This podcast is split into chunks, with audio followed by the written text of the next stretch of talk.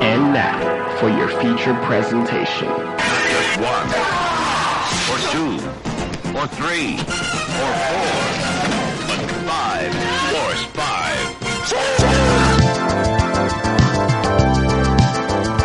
Hey, oh, welcome back to the Force 5 podcast. I am the host, Jason Kleberg, and if this is your first time, Force 5 is the show that forces a guest to come up with a movie themed top 5 list, and then we talk about our picks on air. This week's guest is Chicago film critic Eric Childress, and we're going to be talking about our top 5 John Hughes characters, which was a fantastic topic for a list. Before we get Eric on the line, though, let's talk about some of the things that I've seen this past week. Last week, of course, I had Vinegar Syndrome's Brad Henderson on, and we talked all kinds of Vin Sin releases. And I felt like after that chat, it was time to pop open my July box from Vinegar Syndrome. And the first one I pulled out was Killer's Delight from 1978. This is Kelly. She made a mistake. This is Linda. She should have known. And this is Annie. She knew. Dark Ride. Sergeant Vince DiCarlo is hunting a mysterious serial killer who's kidnapping and murdering young girls in the San Francisco Bay Area. Killer's Delight, aka Sport Killer, aka The Dark Ride, is a story based on the real life serial killers Ted Bundy, Edmund Kemper, and the Zodiac Killer. We follow DiCarlo, a man torn between his family life and his mistress, as he discovers body after body with zero leads. It's easy pickings for this killer, as he picks naive women up in his windowless van like they grow on trees. John Karlen plays the role to perfection in the limited amount of time we actually see him on screen, as the majority of the time the killer is cloaked in shadows like a version of an American Giallo film. His method of killing women isn't really shown on screen, but rather through crime scene photos, and it's pretty brutal. He rapes them and snaps their fingers and arms until their bones are popping out, then dumps them in the NorCal wilderness. When two girls are kidnapped at the same time, we finally see a bit of him in action, and it is quite effective. The film is pretty procedural and quite plotting, but I appreciated the police work aspect. Until they actually track down the killer. After nearly catching him at the local swimming pool from which he snags most of his victims, DiCarlo is almost run down by the killer's van. As the viewer, you're wondering how that encounter would lead to a serial killer's downfall. Had DiCarlo pulled some kind of evidence from the close call? Had he finally outsmarted the man? No. He reluctantly heads to a hypnotist and magically remembers the license plate, which he never really saw in that scene to begin with. In a film that felt grounded, this was ludicrous. The final 20 minutes of the film wraps up the cat and mouse game with an ill laid trap, and the film ends on quite the downer note. The movie looks nice, it's shot quite well, and I'm a sucker for San Francisco period pieces. Being from here, it's always fun to see what the city looked like 50 years ago. The score sounded pretty out of place. It was annoyingly composed of odd xylophone sounds, as if it were snatched straight from a Scooby Doo episode's cutting room floor. As far as serial killer films go, this one's not bad, but it is a little slow. The first half is a rinse repeat cycle of cops finding dead women without clues before we really get into the plot. The villain thinks of himself as a real smart chap, but his motives and his behavior prove that he's actually pretty dumb. In fact, I think any killer who was caught before the advances in DNA detection had to have been pretty dumb, but that's a conversation for another day. If you just love movies about serial killers, this one leaves a lot to be desired, but it's okay as a grimy 70s thriller. In typical Vinegar Syndrome fashion, the picture looks great and the disc is packed with extras, including a commentary from the director and several interviews. This week, I also saw 1984's Murder Rock. Murder Rock takes place in the ironically named Arts of Living Center in New York City. Inside, a high profile, choreographed dance troupe develops the best that leotards have to offer until the dancers start being murdered one by one by a killer who knocks their victims out by using chloroform and then slowly drives a thin needle into their heart. A gruff detective tries to figure out who's killing the women as MacGuffin after MacGuffin is put in his way. If you can get past the ridiculous premise, Murder Rock is kind of fun. It's a very tame Giallo film, especially by uh, Fulci's standards. Basically bloodless and with pretty harmless nudity, but the suspense is built pretty well and it's got all the Italian hallmarks you've come to expect. Quick zooms into people's faces, shots of eyes just staring back at you, wonderful use of shadows, an unnamed black hand doing all the dirty deeds, poor dubbing, and elongated shots of people just gasping in different directions. The film's direction is done well. Shadows are used masterfully, especially in scenes when the school is about to shut down for the night, as a voice comes over the loudspeaker to let us know that electronic locks will engage in 15 minutes. This triggers a lighting mechanism in which the lights flash on and off. If I were someone who went to the school, I'd find this to be very annoying as you're trying to get your shit together to leave and the lights keep turning on and off. As a Giallo fan, however, it added a neat lighting element to those scenes. The film will keep you guessing, as several people could be the killer based on their proximity to the victims. Unfortunately, there aren't really good motives for these people, so you're hoping that it isn't them, as it would feel like kind of a cop out. When we finally find out who's wearing these black gloves, it's not the greatest reason to be out killing young women. If you've seen a handful of these films, you probably have worked out who the killer is by the time they're revealed. But you're not here for the plot. You're here for the dancing. There are plenty of long dancing sequences in Murder Rock, and if I'm being honest, kind of worth the price of admission. It opens and ends with big group dance scenes, and there's a solo dance about 30 minutes in, reminiscent of Flashdance, that sees a woman practicing a very intense dance number while water is raining down upon her in a skimpy black leotard that will put you in a trance. Even if the whole time you're watching it, you're wondering who's gonna clean up all that fucking water once she's done practicing her routine. As is the case in most 80s Italian films, the English dubbing adds a lot of unintentional comedy, which is weird because I believe it was shot here in America. After the first girl is murdered, one of the male dancers comes into the dance class and expresses how sickening it is that one of the dancers just died and they're just dancing away the next day as if nothing happened. The teacher exclaims, You gotta grit your teeth and dance, even when a friend dies. There are plenty of moments like this, which always gave me a chuckle. Murder Rock is a fun, stupid Giallo film set in a dance studio. If the mixture of Flashdance and the bird with the crystal plumage intrigues you, then call this Slash Dance or Blood and Black Leotards. Come for the mystery, stay for the dance sequences.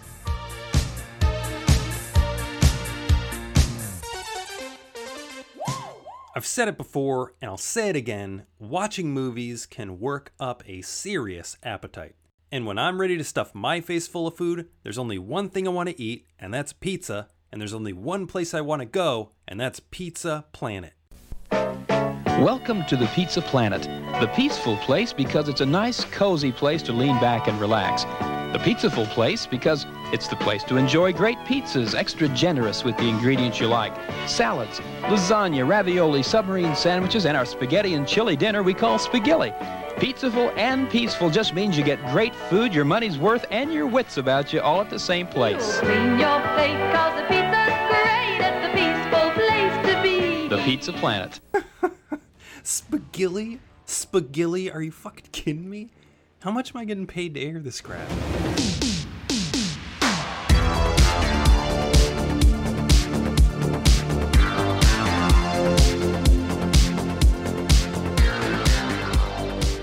Welcome back to the Force 5 podcast.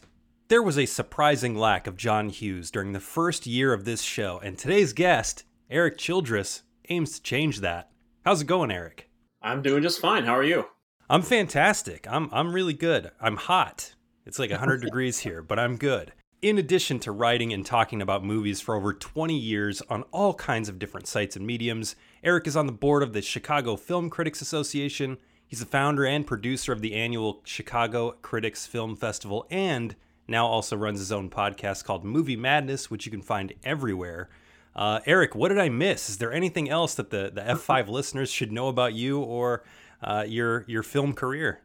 Uh, I have a regular television appearance uh, every week on a, a business show, actually called Business First AM, and uh, we do a segment called Movies and Money. Uh, I've been doing that since uh, 2013, and uh, doing it every Thursday morning at at least 5 a.m. in the Chicagoland area, but it's on in, in uh, different uh, locales across the country. Nice. So you're you're pretty much everywhere. We got TV, we got radio, we got podcasts. You're everywhere. That's great. Obviously, we're talking about John Hughes today, but what are some of your favorite non-Hughes films? Ooh, uh, well, if you go into all time, and I start going into the kind of the the, the, the standard list that I talk about, uh, my favorite movie of all time is Back to the Future. So Nice. that that's where it starts. But then movies like uh, The Right Stuff, Broadcast News, Aliens, uh, then just about any of the classic Steven Spielberg movies that you could talk about: E.T., Raiders, Jaws, uh, and the list goes on and on from there. You can't go wrong with any of those choices. Being from the Chicago area, how instrumental were John Hughes films to your love of film overall? I'm sure that was kind of a, a driving force in your picking John Hughes as the topic today. Well, I mean, we, we t- we're talking about John Hughes. You know, I was sort of just a little behind the curve on John Hughes when uh, they his films first started coming out and becoming popularized. Um, I was I was still in grade school when the you know like Sixteen Candles and Breakfast Club had come out. So catching those movies on cable, they were to me they they felt like a primer for the next phase. Like I'm like, oh my god, this is what high school is going to be like. I don't know if I want to go there, you know. Um, so that was you know that was that was sort of I, I I don't know how influential they were. I mean, they were. I said they were primers. They were just they gave me sort of a sense of the, the next step into the world that I was eventually going to take, and and they were just comedies to me. Uh, Right. And you know, and they you know they, obviously they still are. Uh, that's why it was such a big.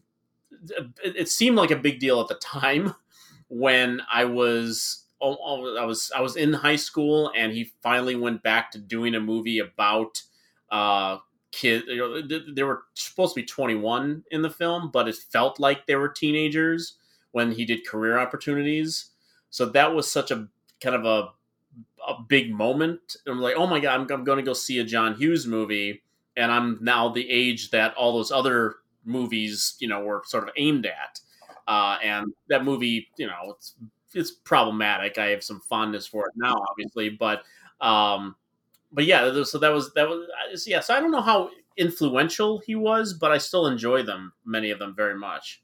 That's kind of how I feel as well. And uh, you mentioned career opportunities. If you pick up the Blu-ray right now of Career Opportunities, Eric, you did the uh, the commentary track for that film, which is how I became aware of your uh, of your name. So that's pretty cool. Yeah, thank you. That was a fun little.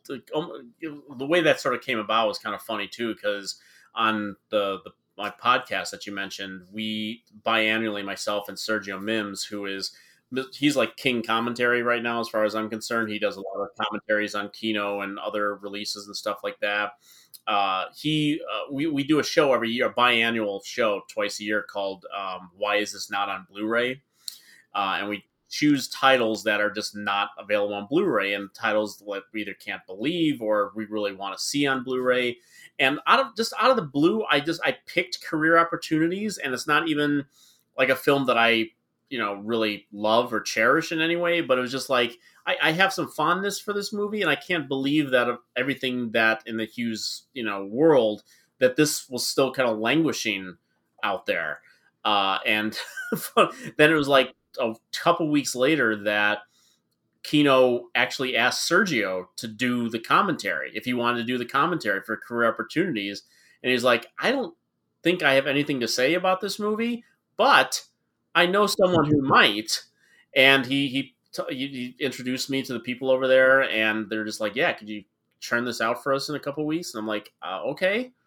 So yeah, so I did my research and painstakingly went through that uh, thing frame by frame, pretty much, and all 78 glorious minutes of it.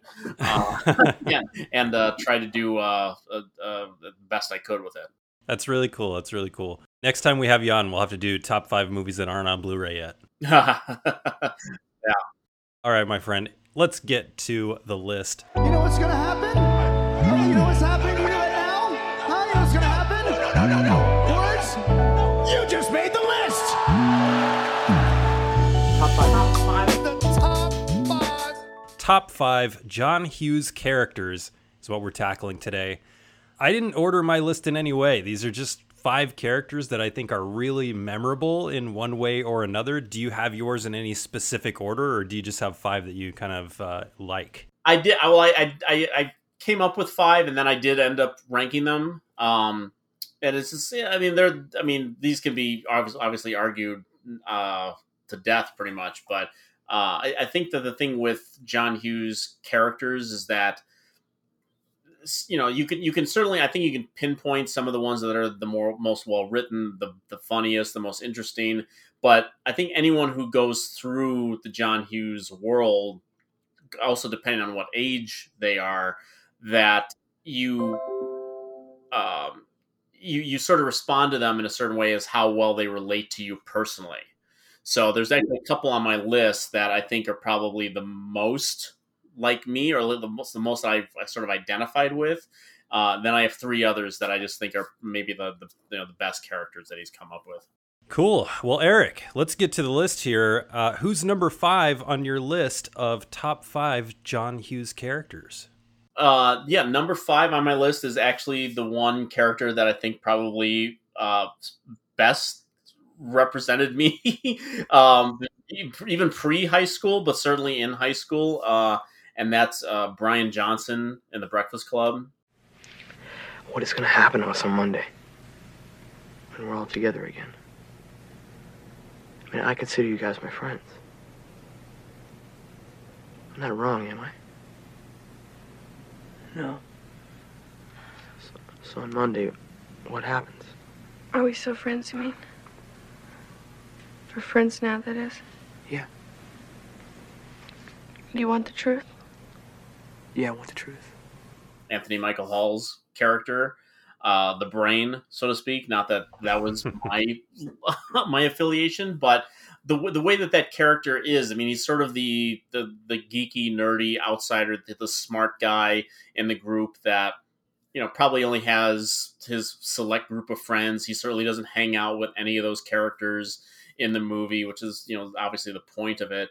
Uh, but just the the way I mean, because you consider that Anthony Michael Hall in Sixteen Candles, you know, was the geek, and that was his name. I mean, he, he you know, was Farmer Ted, but uh, his name was the geek. He was referred to in that movie, and that was sort of the broad characterization of that particular type of person in high school, grade school, or whatever. It was played very broadly. It was played for mostly laughs all the way.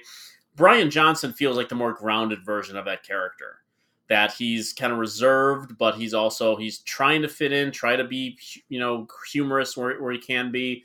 Um, obviously, he's the smartest guy in the room, but doesn't really show it because it's almost almost like a level of not embarrassment, but it's just like he, he's not proud of who he is. Yeah. you know, and he but and he's obviously had to work very hard for what he is. That's why that that lamp story is so kind of humanizing and pathetic at the same time.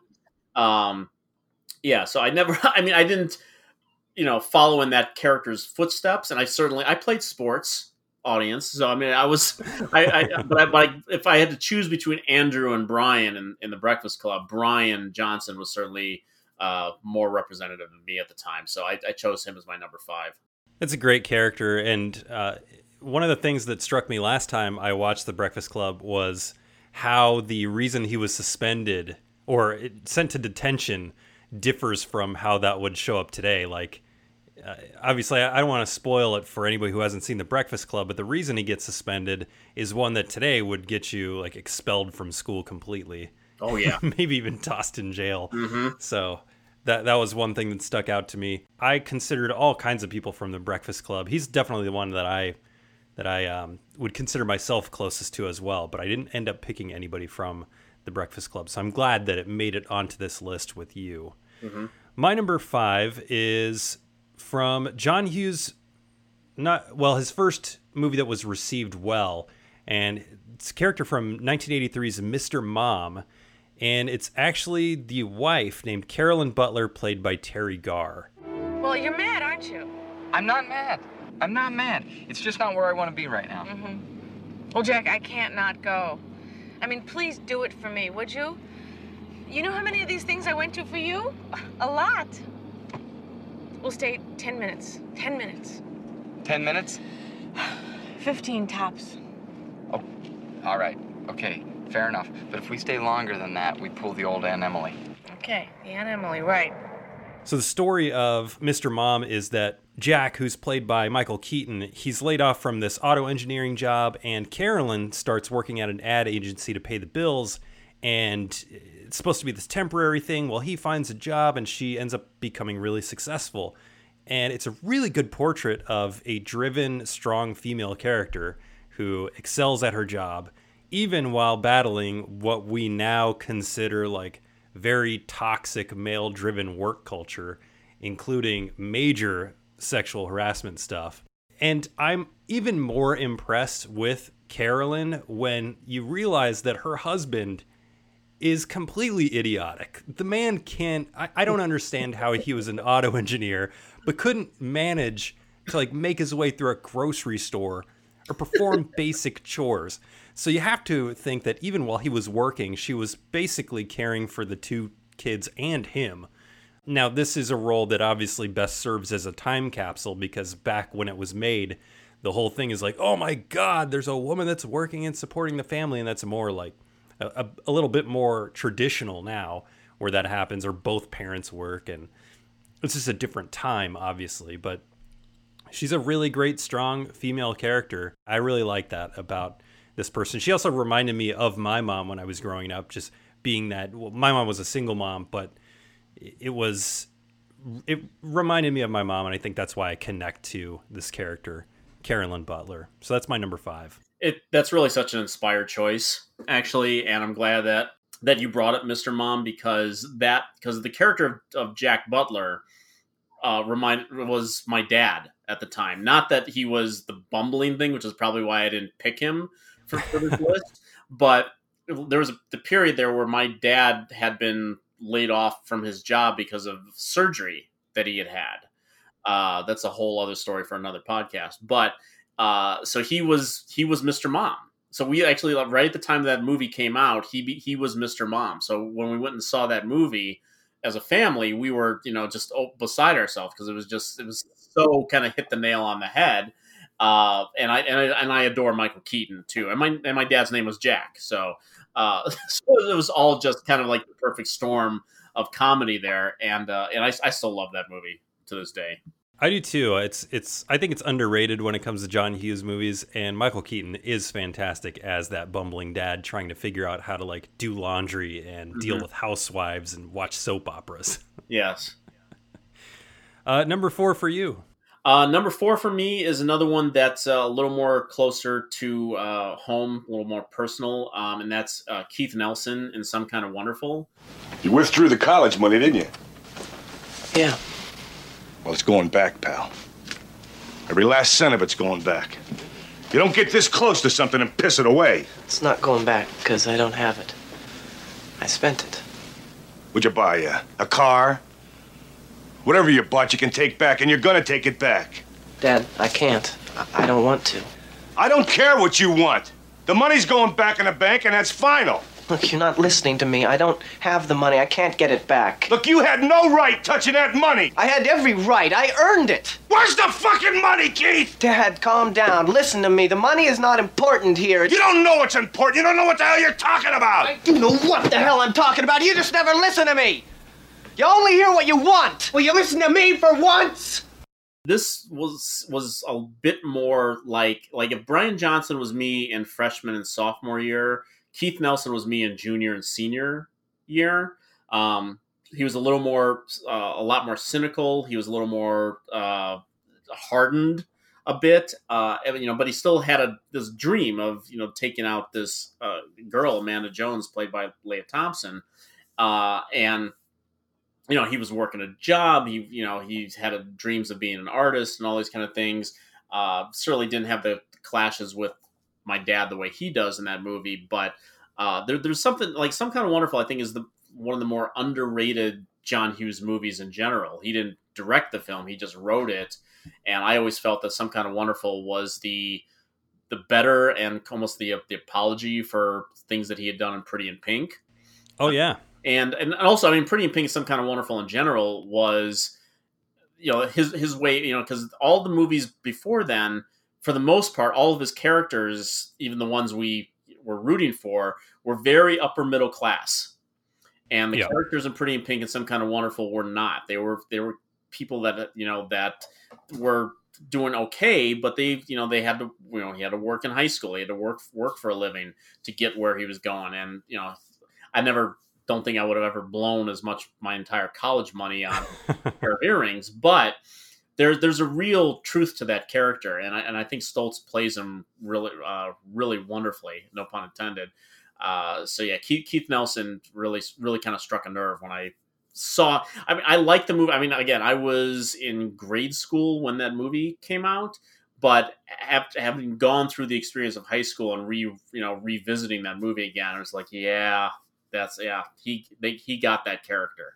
This is another one that I'm really glad you brought up because literally up until probably 30 minutes ago, my number five was Watts from the same movie, who plays that's um, Mary Stuart Masterson, who is Keith's best friend, this tomboy Watts. So I'm glad that you brought this up. It was also the same director of Pretty in Pink, so I think Right. it was both of their attempt to like rectify how problematic that movie is. Mm-hmm. Good choice. My number four is uh, a John Hughes character who popped up in multiple films, the ultimate 80s family man, Clark W. Griswold. Hey! If any of you are looking for any last minute gift ideas for me, I have one. I like Frank Shirley, my boss, right here tonight. I want him brought from his happy holiday slumber over there on Melody Lane with all the other rich people, and I want him brought right here with a big ribbon on his head.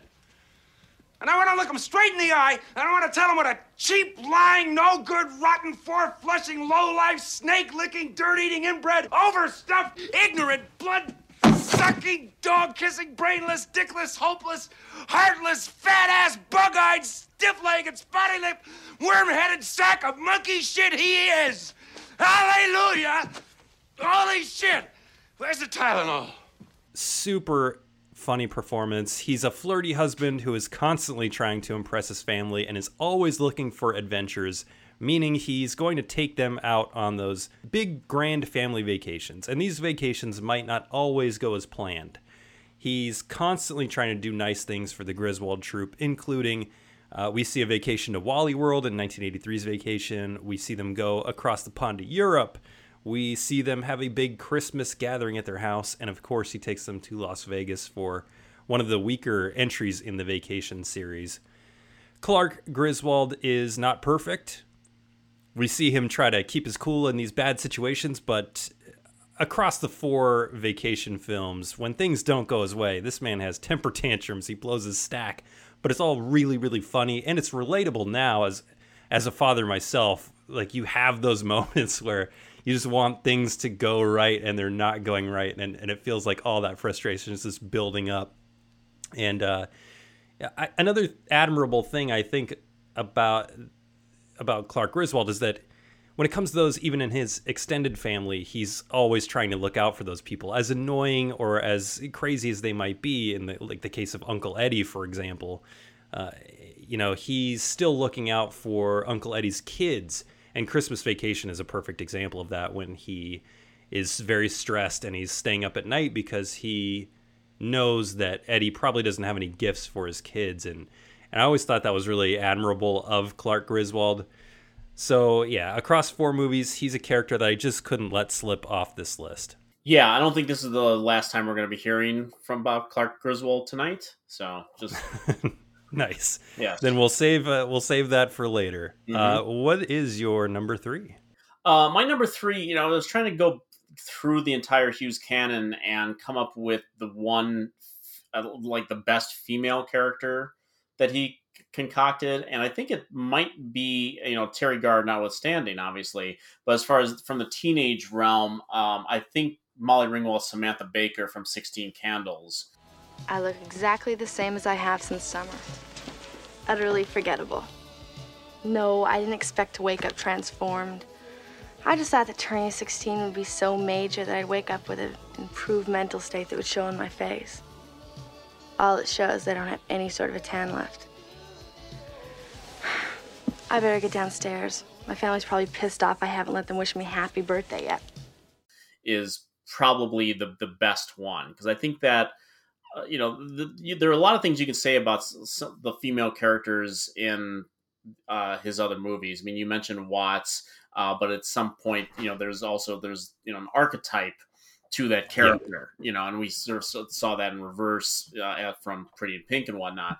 Uh, but I think Samantha Baker, uh, class structure notwithstanding, uh, she was the one that I think you know it was the best sort of representation of the thing that John Hughes was trying to go for in a lot of those early movies with the, you know the, the, angst and whatnot. And she you know her turning 16 and everyone forgetting her birthday it was like this rite of passage where like everyone just where she stopped becoming a focal point. You know it's like it was a moment where she has to realize is that she's she might be on her own you know she has the crush you know she has the crush on the guy who you know secretly you know she thinks doesn't know uh, that she exists even though he's got her eye on her for the entire movie uh, which is convenient. But you know the, there there are moments throughout the movie like even like the, the the big dance scene which is played for laughs and the geek comes out and he's doing his all his dance in front of her or whatnot she runs off crying yeah. You know, there's it's, this, so there are moments like that throughout the film, uh, and you know she has a, like a really great talk with her her dad late in the movie, uh, and so I, I think that that character more than anything uh, is is the most interesting female character that he's that he wrote through his entire uh, career, certainly the at least of the teenage realm. Yeah, this is one that uh, you know if you if you've never seen Sixteen Candles before and you watch it now, it's going to seem very dated, especially with a lot of the jokes that play out. But the character uh, Samantha is still a it's a really well written character, and I can relate to a lot of the things she was going through as a 16 year old when I was 16. I, I, can definitely relate to that, and this she gets to spout some really great dialogue in this movie too, which is mm-hmm.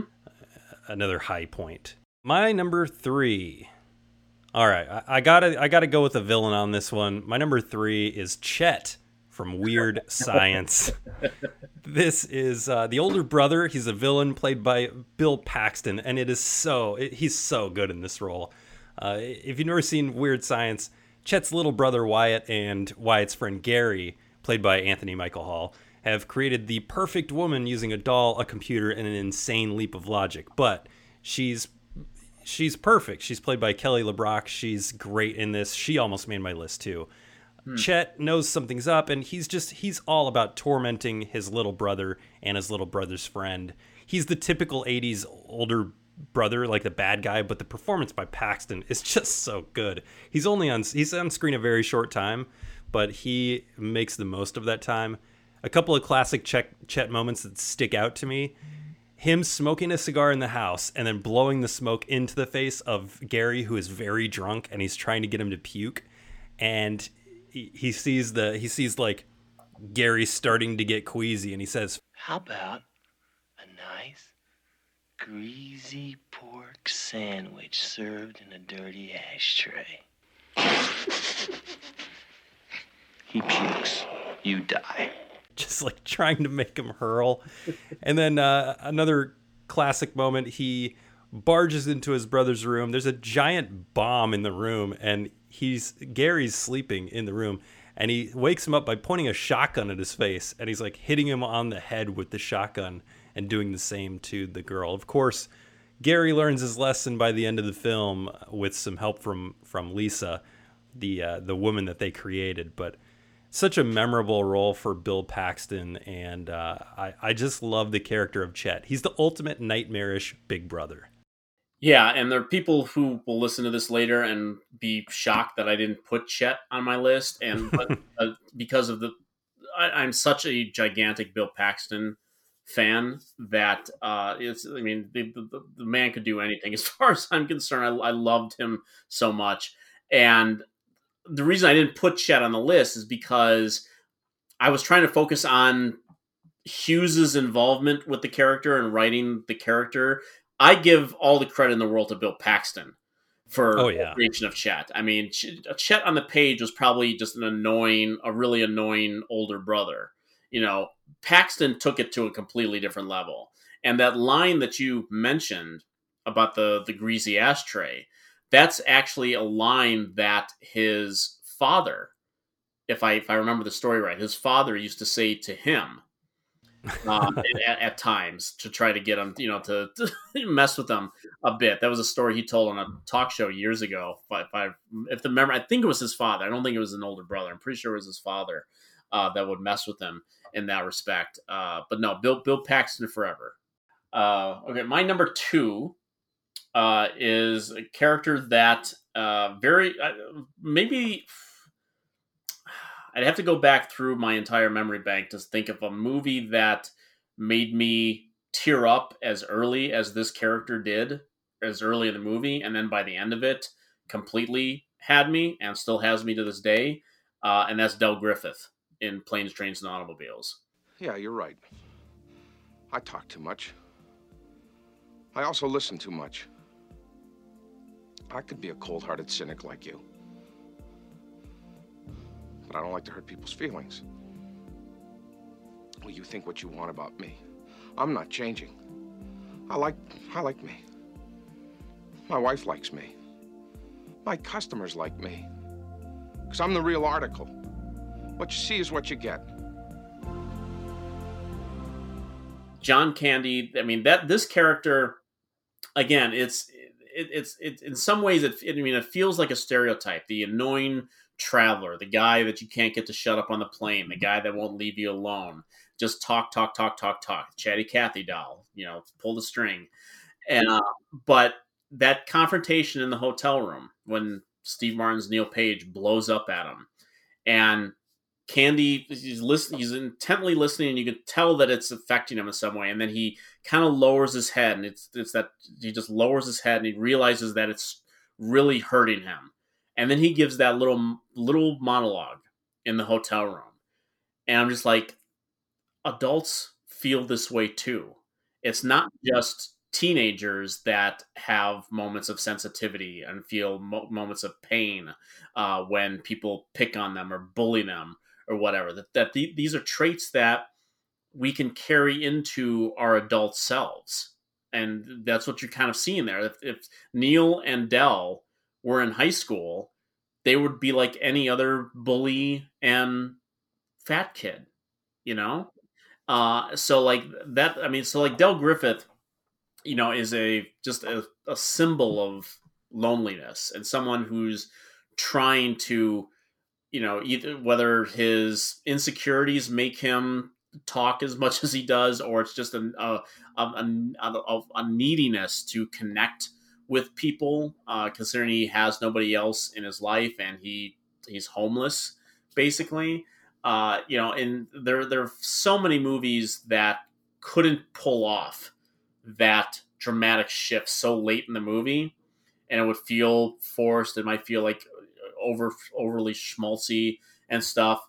But that entire scene where Neil has the realization of what of all the clues that he's been dropping throughout the film, and he goes back and sees him still sitting there, and he tells him about his wife and he doesn't have a home, uh, and then you have that iconic shot of the two of them carrying the trunk towards Neil's home, and Della's being given a new family, and there's a shot of him holding his hat, and he only has one glove on and now he's going to be more complete with this family in his life. And yeah, that movie, I, I, so Plane, Trains, and Automobiles is my favorite John Hughes movie in any writing, directing, any incarnation.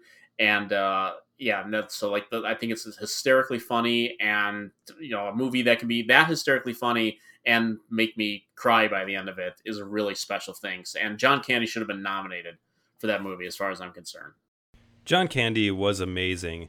Uh, Hughes used a lot of the same actors a lot of times, and mm-hmm. we probably could have done like just a top five list of John Candy roles in his film. Yeah, uh, like even the he's his traveling polka band from Home Alone. even that character could have made it. John Candy was so good, and that's a perfect lead into my number two, which is also played by John Candy, the titular Uncle Buck. Mm. Uncle Buck is is my favorite John Candy role in any of the Hughes films. He's a good-natured bachelor, but at first glance, he, he's not the kind of person that you'd think should be watching your kids. Of course, the plot of the movie is that uh, the Russells, Bob and Cindy, uh, Cindy, her dad has a heart attack, so both of them need to travel to Indianapolis, and they ask Uncle Buck, who's Bob's brother, to watch their three kids, with whom he virtually has no relationship with. So they wake up, and Uncle Buck is there. And uh, you learn all you need to know about Uncle Buck in the very first scene with Macaulay Culkin, a young Macaulay Culkin, which is just a fantastic scene where Macaulay Culkin's character is just grilling him and asking him questions. And there's such a fun back and forth there. Where do you live?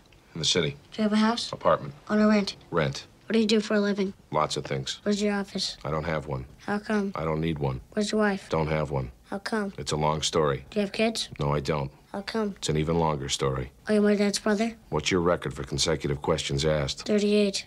I'm your dad's brother, all right.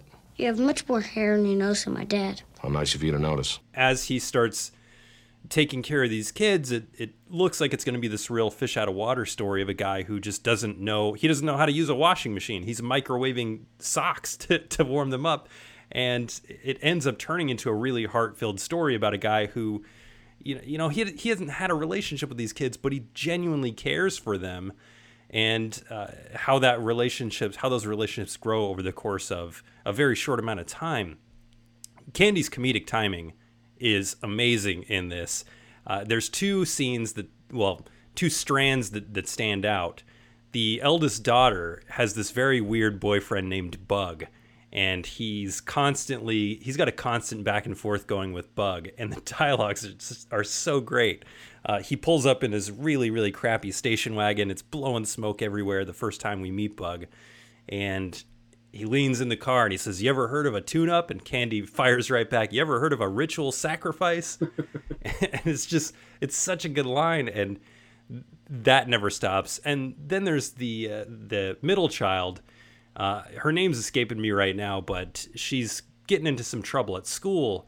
And this monologue from Uncle Buck has always stuck with me when he goes to the principal, and the principal's basically saying this girl is is not focused on her career as a student. She's dreaming too much, and he's like, she's a kid. She needs to dream, and he essentially threatens her while this other kid is sitting outside the class or the, the room, just like giddy that somebody's finally given it back to this assistant principal. It's just a classic scene, but Uncle Buck, I couldn't leave this character off the list. He's just so good to me. Yeah, I can't tell you how many times someone in my inner circle has said something to the effect of, "Why don't you go downtown and have a rat and all that thing off your face?" uh, so, yeah, Uncle Buck's a very a, a slightly dark character. That just it's, there's some real darkness around him. Um, I mean, he doesn't. He, he's aloof, but he doesn't put up with anyone's BS. You know, yeah. uh, particularly the older child. yeah. Uh, yeah. So, in, in, case you haven't guessed by now, my number one is actually Clark Griswold. I was afraid you'd get pulled over, Clark. You've been exceeding the speed limit for thousands of miles. Dad wasn't speeding. The cop stopped us because Dad forgot to. He was speeding, Rusty. No, he wasn't, Mom. Russ, listen to your mother. I was speeding. I was driving like a maniac. We can all be grateful to this man for stopping us. You see, kids, a car... Here's the lease, sir. I'm going back to get the rest of the carcass off the road. Thank you, officer. Not, not only because I, I just I think he you know John Hughes like sort of you know most infamous piece that he wrote for the National Lampoon was the the story of Vacation, which was was the impetus for the the, the first movie. Uh, and in his in in the story, his his name is Clark W. Griswold Jr. And you know, it, but this, and this was a character that Hughes got to evolve a bit over time. There, I mean, there's certainly there are similar comic circumstances in all three movies, and particularly in the the first and the third movie. But like I, I mean, as much as I love Las Vegas, Vegas Vacation is the one that I like the least.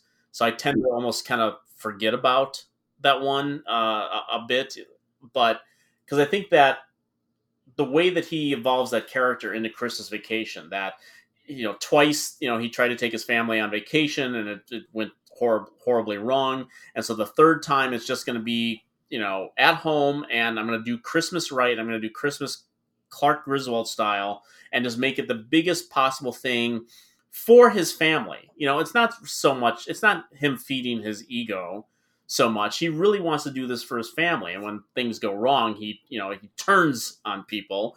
Uh, but, you know, who among us haven't? And, you know, so like when you, you mentioned earlier how uh, that he looks out for the people around him. And you never see that even better than in, in Christmas Vacation, which is actually my favorite of the three movies. Although, Mine too. Yeah, and so like when he, he has that scene with uh, cousin Eddie in the supermarket, and he says, you know, we want to give your kids a good Christmas. I mean, that that whole scene to me is, I think, is absolutely beautiful. And then at the end of the movie, when he, you know, he just gets to look up and he goes, "I did it." You, you, just, you. I mean, I always, I, I, I get a little teary eyed when I watch that watch that movie now, and I and I never thought that I'd get teary eyed watching a, a, Chevy Chase movie. But there's something really, and again, it, it's a little bit personal to to me because Clark reminded you know his Griswold's uh, Clark's um, uh, commitment to his family reminded me of my dad and we we took road trips. We did Christmas vacation. I I I've never laughed harder in a trailer uh, in a movie theater than the moment in the Christmas vacation trailer where he pulls out the Christmas lights. I'm like, oh, we got a little knot here. You work on that. That was every Christmas for me. That was every Christmas for me. Uh, and so like the, all those all those moments uh, throughout throughout the series just really always stru- uh, struck something in me. Uh, I think it's some of Chevy's best work, uh, and I just, I just, I just love the evolution of of that character, and it uh, makes me laugh every single time. As somebody who has loved that movie for years, it's funny how you relate differently as you get older.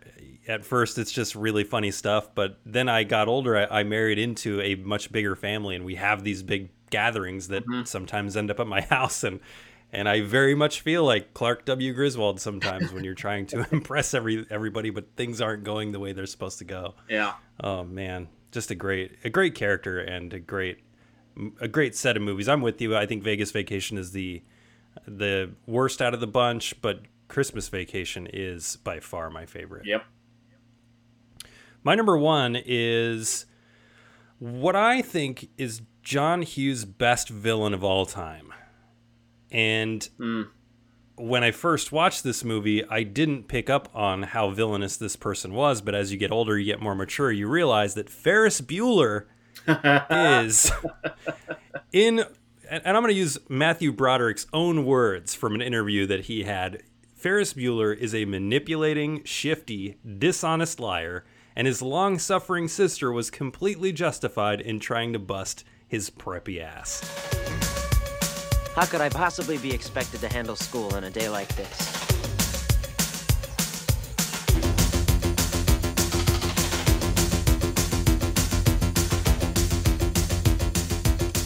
This is my ninth sick day this semester. It's getting pretty tough coming up with new illnesses. If I go for 10, I'm probably gonna have to barf up a lung. So I better make this one count. The key to faking out the parents is the clammy hands. It's a good non-specific symptom. I'm a big believer in it. A lot of people will tell you that a good phony fever is a deadlock, but uh, you get a nervous mother, you could wind up in a doctor's office. That's worse than school. You fake a stomach cramp, and when you're bent over, moaning and wailing, you lick your palms. It's a little childish and stupid, but then so is high school. Ferris Bueller is very smart He's very charming, as many movie sociopaths are. But if you watch this with the lens of him being a villain, it's as captivating as if you're just watching it as a straight up comedy.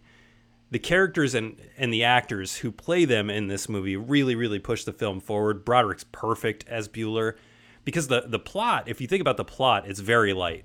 Ferris wants to stay home from school and he bullies his best friend and girlfriend into going with him while the principal of the school tries to bust him for it.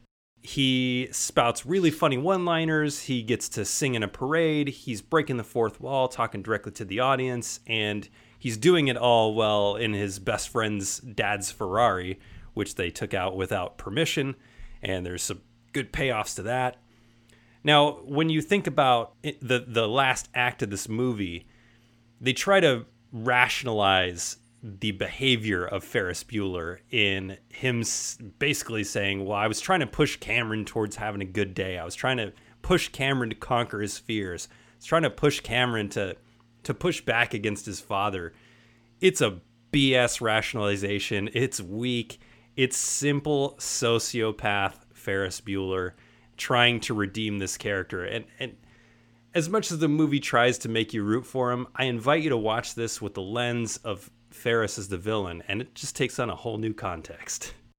It, it's such a great point. I feel that we could have done this entire show just talking about Ferris Bueller and what that character represents and how, as we have grown older, take different views on what that character was. I still remember uh, back in the days when you had to like just actually order pay per view with a little remote control on your Yep. cable system back in the 80s. And Ferris Bueller's Day Off premiered on the, the pay per view service. It was one of those things where like it would premiere and it would play for like a week and it'd play a certain time. So you, you like you couldn't just it wasn't like today you just call it up and bam there it is. You had to wait till seven o'clock for it to play after you ordered it and blah blah.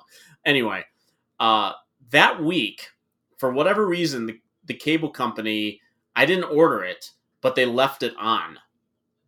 Okay, and I watched Ferris Bueller's Day Off every day that week, and I loved it. And but I was 11 years old, and to me, watching that movie was all about, hey, look at this really smart kid with all these toys, pull one over and get to get to be uh, have the day off from school, which is what I wanted every single day. So when I'm 11, you know, Ferris Bueller is the the, the hero in a way. He's, he's Save Ferris and all that kind of stuff. Uh, and everyone that's against him is the villain. But the more, but you start growing up and you start looking at it from the other lens, an upper class kid, uh, completely entitled, uh, bucking the system. And like you said, that rationale for him with Cameron, which is is talked about throughout the movie. He does he does bring it up many times that he wants he, Cameron's so nervous and whatnot, but the way you heal a friend of like that of yours, you don't take someone who's completely wound up tight and take him skydiving. you know, and that's a, basically what you you don't take someone who's so overly medicated and uh, nervous all the time, and you take him on this adventure, so to speak, where if they get caught, he's in some real deep stuff you know and so it's just so i i mean i recognize a lot more with cameron than i do ferris bueller. Uh and yeah just there it, it's it's funny that- there's there's a i have a weird love hate relationship with this movie because the way you, you sort of described it is kind of perfectly. You named him your favorite character yet for not the reasons that people who really love this movie would name him their favorite character because you kind of hate him so much yeah. you know and and, and i think that i think that there's something to that and john hughes might not have realized it at the time maybe maybe he did i mean if he was then he was way ahead of all of us uh that this, the way this character would evolve as teenagers and kids would grow up and we we all we all become the principal we all become Jeanie you Yeah. know? we we become the ones who want him to get caught by by the end of the movie. Uh and yeah it's just, it's, it's so weird. It's why it's, it's one of the reasons why i can't completely hate the movie and i will find myself watching it from time to time but yeah you're right that there, there is almost a hate watch factor to it in watching the way that Bueller manipulates things. And uh, manipulating for the for what you know it's not like he- Yeah. he's he's like going up against the government or like is there's a good really good cause behind it. Because at the end of the day uh, okay so he, he gets cameron to maybe stand up to his father but at the cost of what? Destroying his car. You know cameron's not going to have a good night. You know he might have had a good day but he is not going to have a good night and uh, he I, it should be Ferris Bueller two, where Cameron's kicked out of the house. Uh, Yeah. and has to live with Ferris uh, from now on. So yeah, it's it's it's it's it's an it's an interesting choice. It's a, a plot that could have taken place over a weekend, and he wouldn't have had any of that those issues. Yeah, and what I, they- they- I mean, they, they stay for what two innings of, of a baseball game? Like, how long were they at that Cubs game? They weren't there long. They, I think they might have maybe they walked in like late in the the game, and they maybe they snuck in somehow and stayed for a couple innings down the stretch. But anyway, Uh, any any Hughes characters that narrowly missed your list? Any that you just wanted to bring up in honorable mention style? well, like the, the Michael Keaton, Jack Butler again, kind of kind of reminded me of, of my dad a bit. Um, you know, a lot of people would you know would love to throw Ducky on this list. Um, even I know that character, we all want him to succeed in some way, but I part of me finds that character annoying a bit. Um, he's almost he's almost too. I don't know. He's, he's just he's just too. you know, he's just too everything in that film. Um, oh gosh, I, I don't know. I, I I don't know if I mean I, I Claire in the Breakfast Club. I would bring up in the same manner that you bring up Ferris Bueller, because I think I because I think that she's she's a, a villain that people may not still realize is a villain in that movie Sure. because at the end of that movie, and it took me not uh, it's clearly not on first glance to realize this, but at the end of that movie, she manipulates everybody. She manipulates everybody at the end of the movie. She gets Brian to do her homework. Uh, she does a makeover uh, for uh, for uh, to Ally Sheedy. Uh, to me, not to help her self esteem, but it's a lot easier for Claire to walk down the hallway with Ally Sheedy looking post makeover than pre makeover. So that's that was more for her, and then she's clearly using John Bender to get back at her parents. That's a, a new lens that I'll have to look at the Breakfast Club with next time because I've never really thought about it like that. But now that you say it, yeah, it makes sense. Watch the look that Claire, because John, because John, it's funny that John Bender says it out loud. He says, you know, you, the, the only idea of getting back at your parents wouldn't I be excellent in that scenario? Claire gives him this look, going, "That's exactly what I've been thinking about the entire time." it's very, it's very femme fatale-ish. Watch it. I had a couple runners up that didn't make my list. I already mentioned Watts. I mentioned Lisa from Weird Science. John Bender almost made my list. I thought he was uh, a really great character. Beethoven, the dog, almost made my list because that's uh, really fun, and my kid loves those movies. And then one that I'm surprised didn't come up on either of our lists was Kevin McAllister from Home Alone.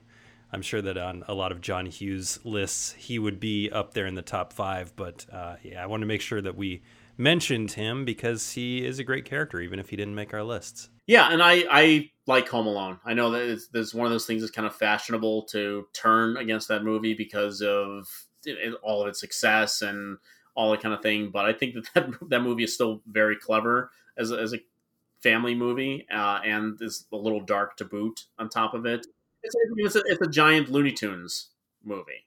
Maybe not Yeah. Don, maybe not Joe Dante esque, but it's uh yeah. It, to me, it still works. I like it too. I like one and two. I uh, and I have no shame in that.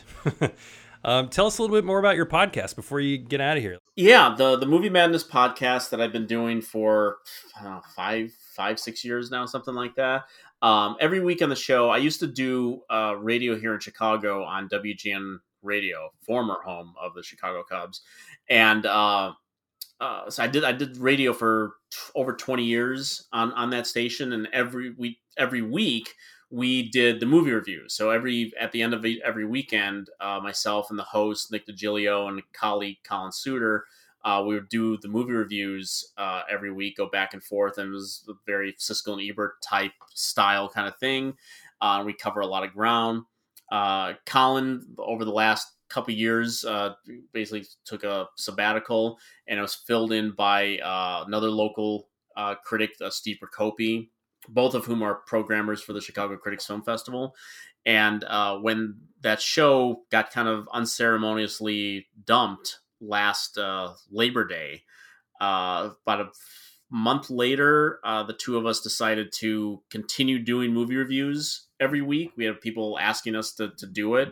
So that's one of the things, just one of many things we do on the podcast. So every week we review as a lot of new releases, streaming, theatrical now, and all kinds of stuff. So we do that every week. Uh, Sergio Mims, who I mentioned earlier, we we talk we do uh, shows on Blu-rays, latest Blu-rays that are available, uh, and other topics. We also do a, a, a, radio show on WHPK at the University of Chicago, uh, so we get to post some of that stuff on on the podcast as well. And I other I have had other many other guests on over time. Talk we talk about film festivals and other different you know movie news, box office and stuff. Which I write a column every week for Rotten Tomatoes. Uh, so so it, it's it's you know I always people always ask me about the movie madness you know, like why don't you specialize in one particular area? And I always say it's like the Dream Cafe from Seinfeld. It's kind of a little big mix of everything. It doesn't really have any one particular focus uh, but there are there's a little bit of consistency with the the new release theatrical stuff and uh, the Blu-rays and things like that. But it's just you know it's whatever comes up and it's coming out uh, like twice a week at this point. That's how much content we're doing. Nice. Aside from Movie Madness and your column on Rotten Tomatoes, where else can people find your work? I think the good place to find it uh, is a website called efilmcritic.com. Uh, it's where I really started uh, writing stuff online many years ago. So a lot of my old reviews can be found there. But uh, I also the, the podcast is linked there. My TV appearances are linked there, and I also then I write columns about the film festivals that uh, I attend now virtually attend in, in some respects. Uh, so a lot of that stuff, uh, if you're looking for sort of like a amount, you know, a consolation, uh, consolidation of a lot of the stuff that I do, uh, efilmcritic.com is probably the best place to go. Very cool. So uh, go check that out. Go subscribe to the podcast and uh, follow Erik on Twitter at Erik the Movie Man. That's E R I K the Movie Man. Cool. Thanks for coming on. This was a, a, lot of fun, and I'm glad we got to tackle some John Hughes on the show. Oh, it's my pleasure. Thanks for having me. Who's your favorite John Hughes character? Let me know on social media at Force5Pod on Twitter and Force5Podcast on Instagram, and your comment might just make it into the show. Also, head to Force5Podcast.com for the show request form and other things like my written reviews. And while you're there, take a second to rate and review the show on your favorite podcast platform. Intro and outro bumpers today come courtesy of Nate Spears. Top 5 list bumper was produced by me with music from Audio Binger. Until next time, stay safe, stay sane, and go watch some John Hughes films.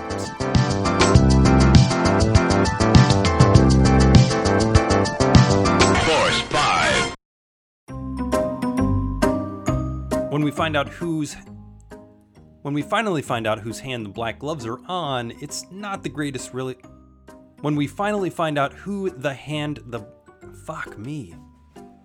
When we finally find out who's wearing these black gloves, it's not the greatest reason to be out killing young.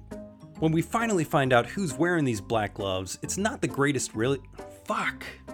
Oh my god, I just can't get this fucking line right. Come on, brain.